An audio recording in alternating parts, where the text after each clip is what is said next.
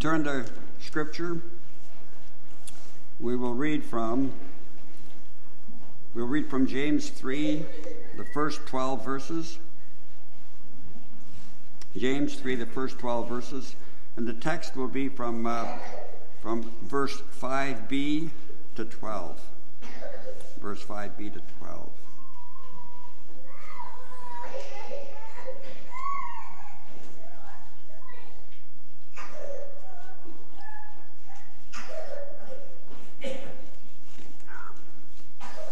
Read God's word.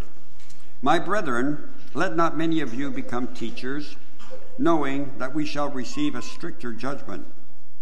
For if we stumble in many things, if anyone does not stumble in word, he is a perfect man, able also to bridle the whole body. Instead, indeed, we put bits in horses' mouths that they may obey us, and we turn their whole body. Look also at ships. Although they are so large and are driven by fierce winds, they are turned by a very small rudder wherever the pilot desires. Even so, the tongue is a little member and boasts great things. And here begins our text See how great a forest a little fire kindles. And the tongue is a fire, a world of iniquity. The tongue is so set among our members that it defiles the whole body and sets on fire the course of nature, and it is set on fire by hell. For every kind of beast and bird, of reptile and creature of the sea, is tamed and has been tamed by mankind, but no man can tame the tongue. It is an unruly evil full of deadly poison. With it we bless our God and Father and with it we curse men who have been made in the similitude of God. Out of the same mouth proceed blessing and cursing. My brethren, these things ought not to be so. Does a spring send forth fresh water and bitter from the same opening? Can a fig tree, my brethren, bear olives, or a grapevine bear figs? Thus, no spring yields both salt water and fresh. So far.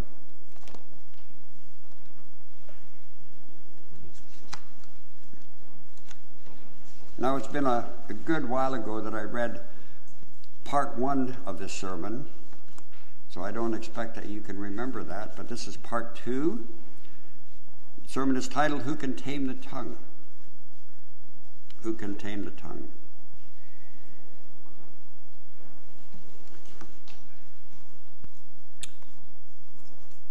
Have you ever been on a vacation and traveled through a certain region where there was mile and mile after unsightly charred stumps, the evidence of a forest fire? Have you ever watched the news? Have you ever watched on the news a home or an apartment building going up in flames? And have you ever seen a large building reduced to rubble and ashes in a very short time? Years ago, 32 seniors died as fire swept through a Quebec nursing home in the early morning hours. Fire can certainly have devastating effects. In the Epistle of James, we learn much about the relationship between faith and works. And James reminds us that faith without works is dead. Genuine faith is expressed through acts of loving obedience to God. Well, here in chapter 3, James tells us that genuine faith affects the way we use our tongues. As we looked earlier in verses 1 through 5a, we saw how James provided us with three word pictures. The first was that of a horse and a bit, the second was that of a ship and a rudder. In both cases, something small controls something big. As a small bit in the mouth of a large horse determines the direction of the horse, and as the small rudder of a ship determines the direction of a ship, so the tongue can determine the direction of a man or a woman, or a boy or a girl. Now, this morning we move to analogy three that of a massive fire and a small spark. The third analogy gives us even fuller picture regarding the destructive power of the tongue. From verses 5b to 12, there are three things we want to consider. For one, the tongue is devilish. Two, the tongue is poisonous. And three, the tongue is capricious. First of all, the tongue is devilish. Have a look at me with verses 5b to 6. How great a forest a little fire kindles. And the tongue is a fire, a world of unrighteousness. The tongue is set among our members, staining the whole body, setting on fire the entire course of life, and set on fire by hell. This is very strong language. The tongue is compared to a fire which devours. Children, have you ever read a story about a fire breathing dragon? A dragon who incinerates everything in front of him? Fire breathing dragons are de- described in ancient legends from all over the world. Even the Bible seems to mention a fire breathing dragon of some sort. Job speaks of an animal called the Leviathan, which could breathe out fire. Job 41:19 says, "Out of his mouth go flaming torches, sparks le- sparks of fire leap forth. Out of his nostrils come forth smoke." as from a boiling pot and burning rushes. His breath kindles coals, and a flame comes forth from his mouth. I don't know what kind of an animal Job is talking about, but Leviathan certainly sounds like some kind of fire breathing creature. Well, that's the kind, well, that's what the human race is like. We are fire breathing creatures. The fiery tongue of which James speaks destroys people. We all know how small how a small fire can spread, destroying everything in its path. A small spark can grow into a massive forest fire, destroying thousands of acres of forest. Millions of dollars of worth of lumber can go up in smoke because of one carelessly lit match or one carelessly discarded cigarette butt. Wildlife, human life, Homes, cottages, and barns can all be destroyed as the fire is carried along by the wind. Congregation, James says the tongue is a fire, a world of unrighteousness. It can be incredibly destructive. When used in the wrong way, it can destroy friendships and marriages, homes, churches, youth groups, Christian schools. It can destroy reputations, careers, corporations, and even nations. Have you ever heard of a mother speaking with a fiery tongue at the grocery store to her little son or daughter, scolding her child, saying something like, "You are such a nuisance. Why do you make such why do you make life so difficult for me? Why can't you behave like other children in the store? Why do you have to be so irritating?" If that mother spoke that way in public, I wonder what she says in private. I suspect that mother's fiery tongue is leaving lasting scars on a little child. Are we sometimes like that? Without even knowing it, do we say rude and nasty things to people around us without considering the wounds that we are inflicting? Carelessly spoken words can do untold damage. Gossip is like a fire that cannot be quenched. Rumors are like fires that cannot be contained.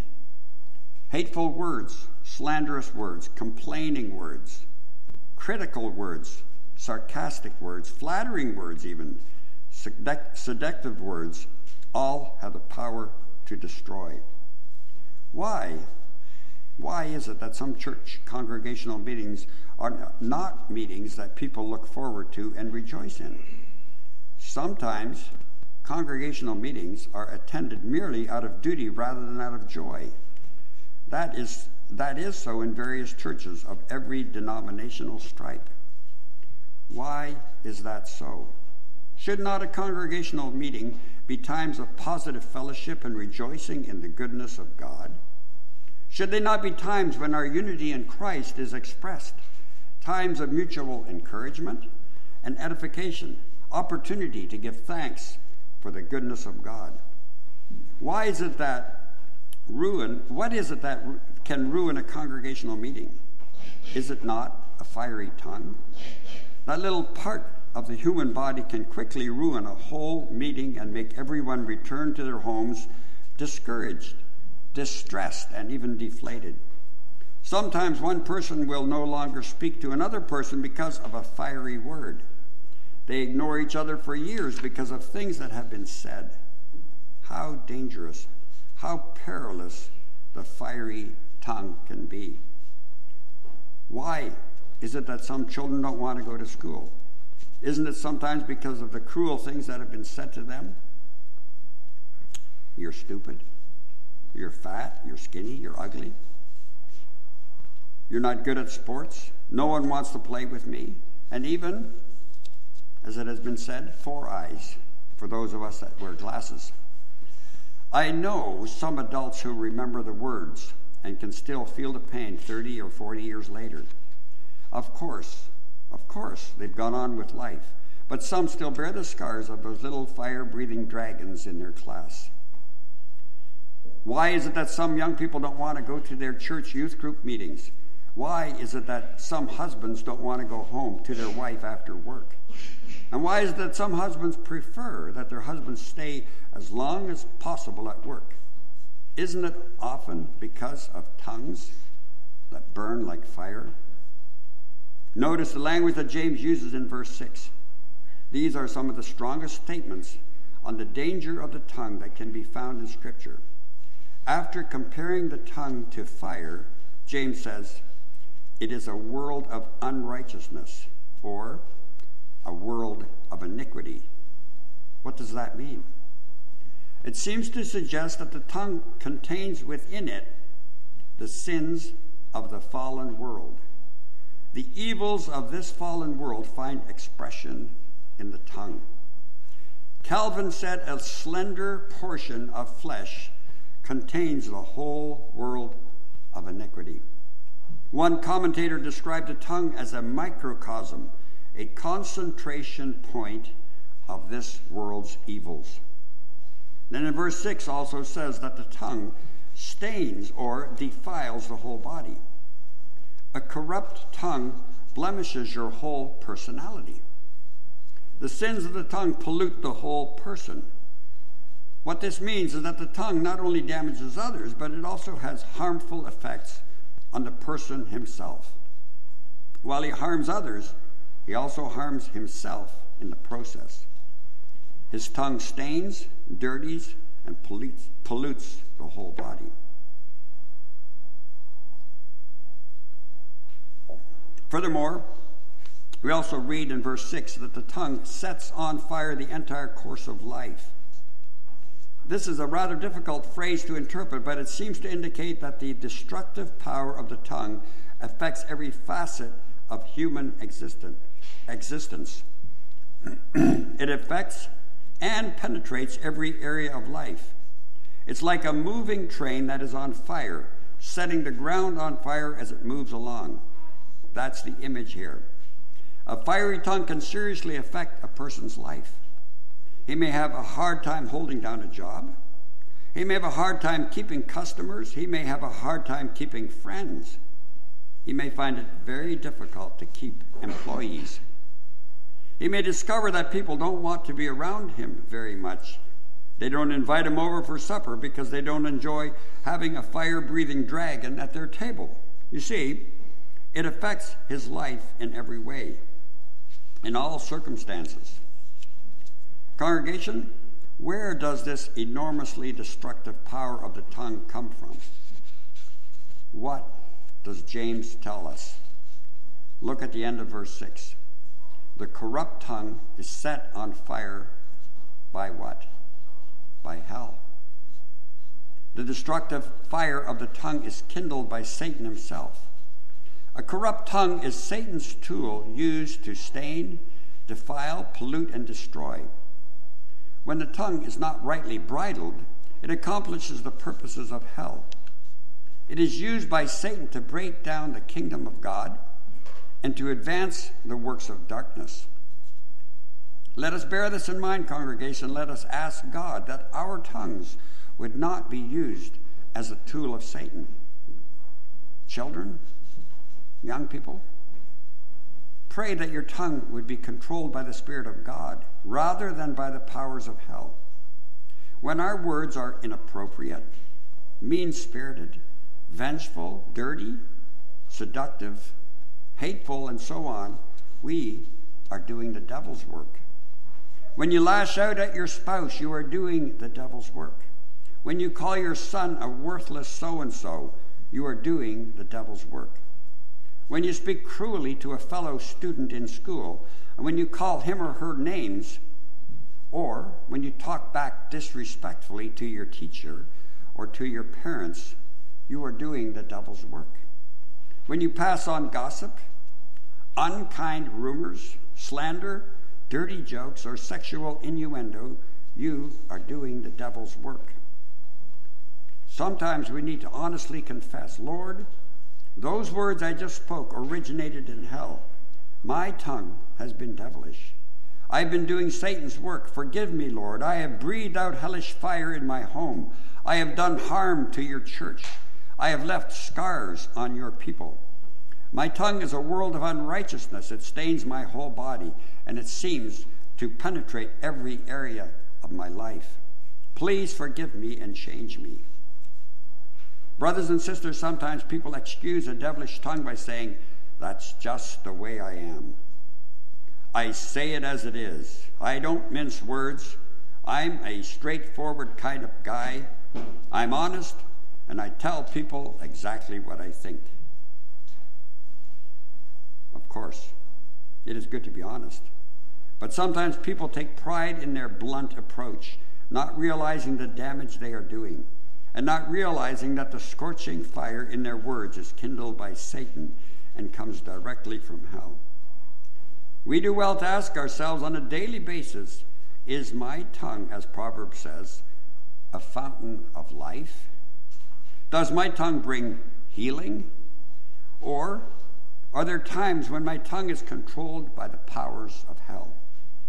Are there moments when I am a fire breathing dragon just like the dragon of hell, the devil himself.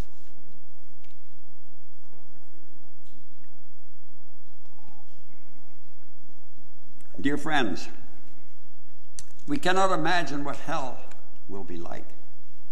Not only is it a place where sinners experience the eternal wrath of a just God, but it is also a place where unsaved sinners will never, never, never hear or speak an edifying or encouraging, healing, soothing word.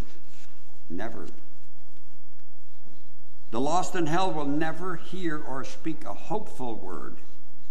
The tongues of the unsaved will be set on fire by hell forever. The only way to be rescued from that terrible prospect is through faith in the one whose tongue remained entirely pure the Lord Jesus Christ. Secondly, the devilish tongue of which James speaks is set on fire by hell is also a poisonous tongue. In verses 7 to 8, James compares the taming of the tongue to the taming of wild beasts. Have a look at verse 7. For every kind of beast and bird, of reptile and sea creature can be tamed and has been tamed by mankind but no human being can tame the tongue. It is a restless evil full of deadly poison. While man is able to tame great creatures both land and sea, his own tongue is unmanageable. As you know, animal trainers can do amazing things. They can train massive elephants to do exactly what they want them to do. They can train a parrot to ride a small bicycle across a tightrope. They can train birds to swoop over the audience and come back again. They can train sea lions and killer whales to do all kinds of fascinating tricks, showering the audience in the stands and so on. They can train bears to skate, play hockey, and lions and tigers, you name it, have been trained to perform. It is said that dolphins are trained for military purposes. The United States has used them to rescue lost naval swimmers and to locate underwater mines. Apparently, military dolphins were used in the U.S. Navy during the First and Second Gulf Wars.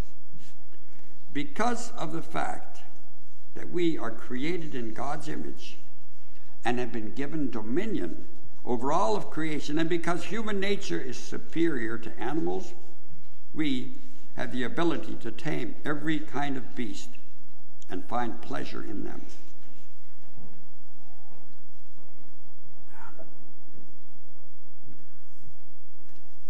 Of course, bearing in mind what Scripture says, whoever is righteous has regard for the life of his beast. So, in taming and training, Scripture does say, whoever is righteous has, has, needs to have regard for the life of his beast. But, congregation, while mankind is able to do all these great things with every kind of creature, at the same time, he is unable to control his own tongue. He has better success training an elephant to stand on his hind legs than he does training his tongue to bring it into submission. The tongue is worse than the wildest beast. The end of verse 8 says, Just like a snake, it is full of deadly poison. The bite of a rattlesnake can bring death, and so the poison that comes from the tongue is deadly. Can you imagine being bitten by a deadly poisonous snake? Well, James compares the effects of the tongue to the poison in a snake. Verse 8 says, It is a restless evil full of deadly poison. Picture a poisonous serpent in a cage striking fiercely against the sides of the cage in an attempt to escape. He is restless and he strikes until he is free, free to spread his deadly poison. So is the tongue. It cannot be tamed by men. It is restless.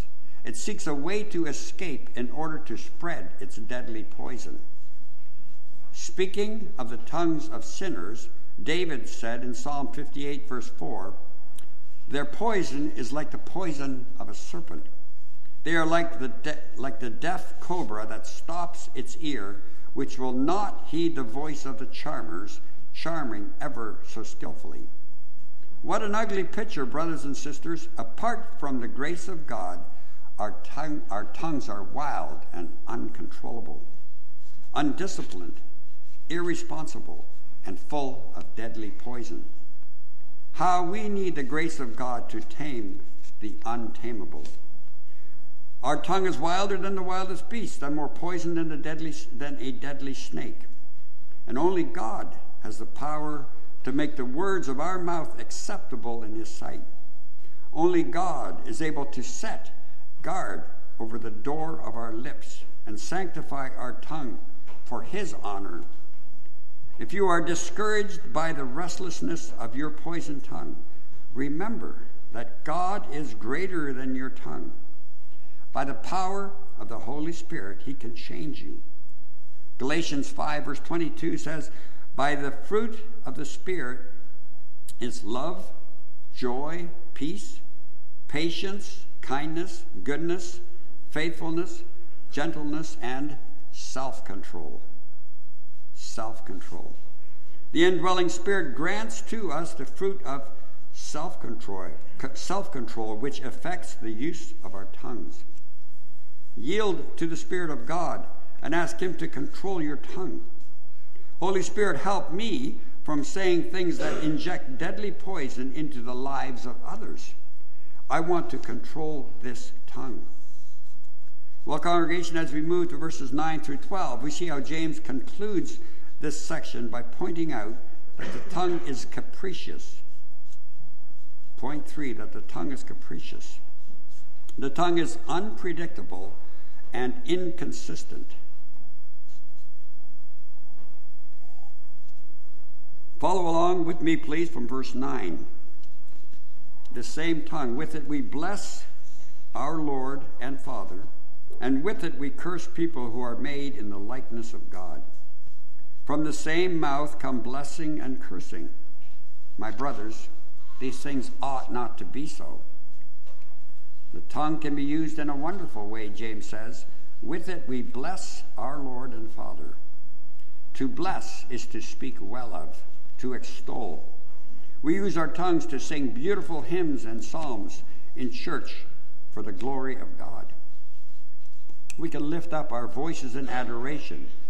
We can sing with such beautiful, majestic, and reverent language. Immortal, invisible, God only wise, in light inaccessible, hid from our eyes. Most blessed, most glorious, the Ancient of Days, Almighty, victorious, thy great name we praise. This morning we have used our tongues to bless and to extol our Lord and Father. If we approach him through faith in the crucified and resurrected Jesus, we can know that he takes pleasure in our worship. He enjoys hearing your songs of praise, songs that flow from a repentant and redeemed heart.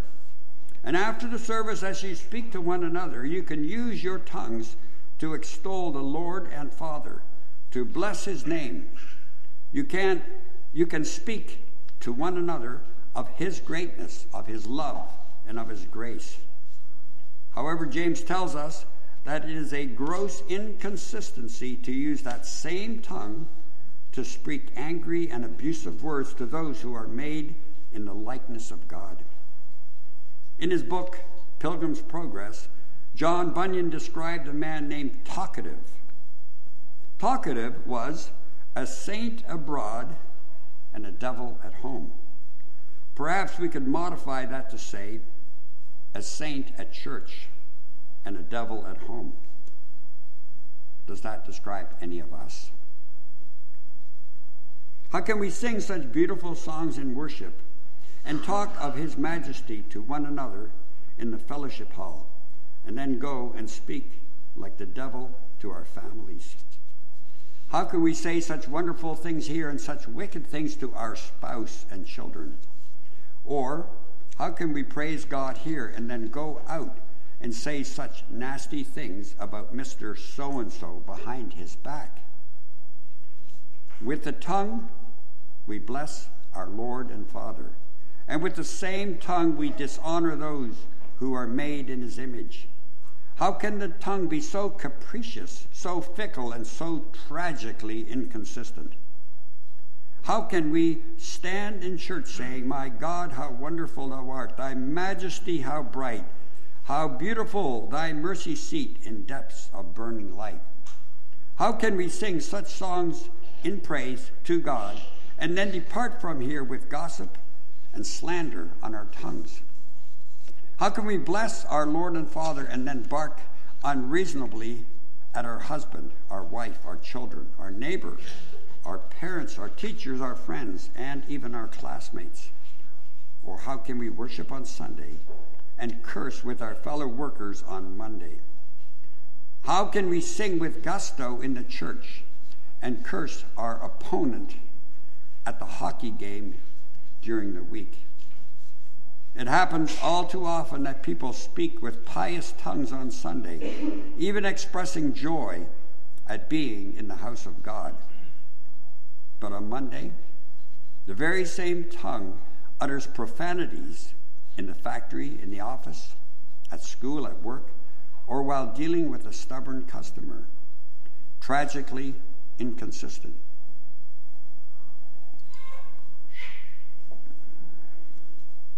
How can we praise our God? How can we bless our Lord and Father and then go to murder someone's reputation with a devilish and poisonous tongue? Tragically capricious. If we are honest, we have to admit that all of us are guilty to some degree. We all speak words that are not fitting from the mouth of a Christian. We all say things that are inappropriate and sinful. We all have been guilty of one to one degree or another of gossip, of slander, and verbal discrediting the character of a brother or a sister. But James says to us this morning, it doesn't make any sense, my brothers. These things ought not to be so. Our worship and our life should be consistent. Sundays and Mondays should be consistent. Our love for God should be reflected in the way we speak about our fellow man. Our tongue should be our, our tongue should send a consistent message, blessing our Lord and Father and edifying those who are made in his likeness. James expands on this truth by once again using some illustrations. Go to verse 11. Does a spring pour forth from the same opening both fresh and salt water? Can a fig tree, my brothers, bear olives, or a grapevine produce figs? Neither can salt pond yield fresh water. The same spring cannot produce two totally different types of water. A fig tree or a grapevine cannot produce two totally different fruits. A spring cannot produce salt water and fresh water at the same time. No rational person would ever suggest such a thing would be possible. Then, then how is it that we take for granted in the realm of nature, we, then how is it that we can take for granted in the realm of nature and we so easily neglect to apply it in our own life? With our tongue we bless God, and with our tongue we dishonor those who are made in his image. My brothers, says James, these things ought not to be so. Congregation, if these words convict your heart this morning, if they trouble your conscience, if you feel as though your tongue is frequently devilish, poisonous, and capricious, if you feel like a failure, if your heart troubles you because that little bit of flesh between your jaws continues to kindle fires, I want to remind you that there is forgiveness through repentance and faith in Jesus Christ. Yes, there is forgiveness in Him. Our Lord Jesus went to the cross to pay for sin, also the sins of your tongue. Our Lord Jesus himself was never, never devilish, poisonous, or capricious with his tongue. He used his tongue in a consistently righteous manner. His daily conversion was without fault. His daily conversation was without fault his interaction at home, his interaction with customers at Joseph's workshop, his interaction in the marketplace, and his teaching in the synagogues and at the seaside. Every word was pure. Our Lord Jesus was the only man who ever lived who had the ability to tame the untamable. He was like a spring that sends forth only fresh water with his tongue he blessed his heavenly Father, and with his tongue he spoke words of life to those who are made in the likeness of God. Even as people mocked him, slandered him, and crucified him, he never transgressed with his tongue. It remained pure and holy and sanctified. If we trust in him and repent in our heart, all the filth that has come from our tongue is washed away. We are entirely cleansed through Jesus so that in eternity we will praise him with uncontaminated lips. No more defilement, no more devilish, poisonous, and capricious words, no more inconsistencies. We will praise our Savior with a tongue that is tamed, and our praises will never end. Until that day, congregation, let us strive to be faithful. When you fail, and you will, repent and come to him saying, Lord, by your Spirit, help me to speak those things which bring honor to Christ and joy to your people. Our tongues reveal the source of control in our lives. Are we controlled by the Spirit of God? Or are we controlled by our old sin nature? When you go to a doctor, he can determine much about your physical health by what? By looking at your tongue. The same is true with respect to your spiritual health. What comes from your tongue determines what is inside. The mouth speaks what the heart is full of. May God, the Holy Spirit, transform us inwardly so that our tongues reveal that He is the source of control. Through faith in Jesus, our tongues under, are under new management, managed by the Spirit of God. Let us pray.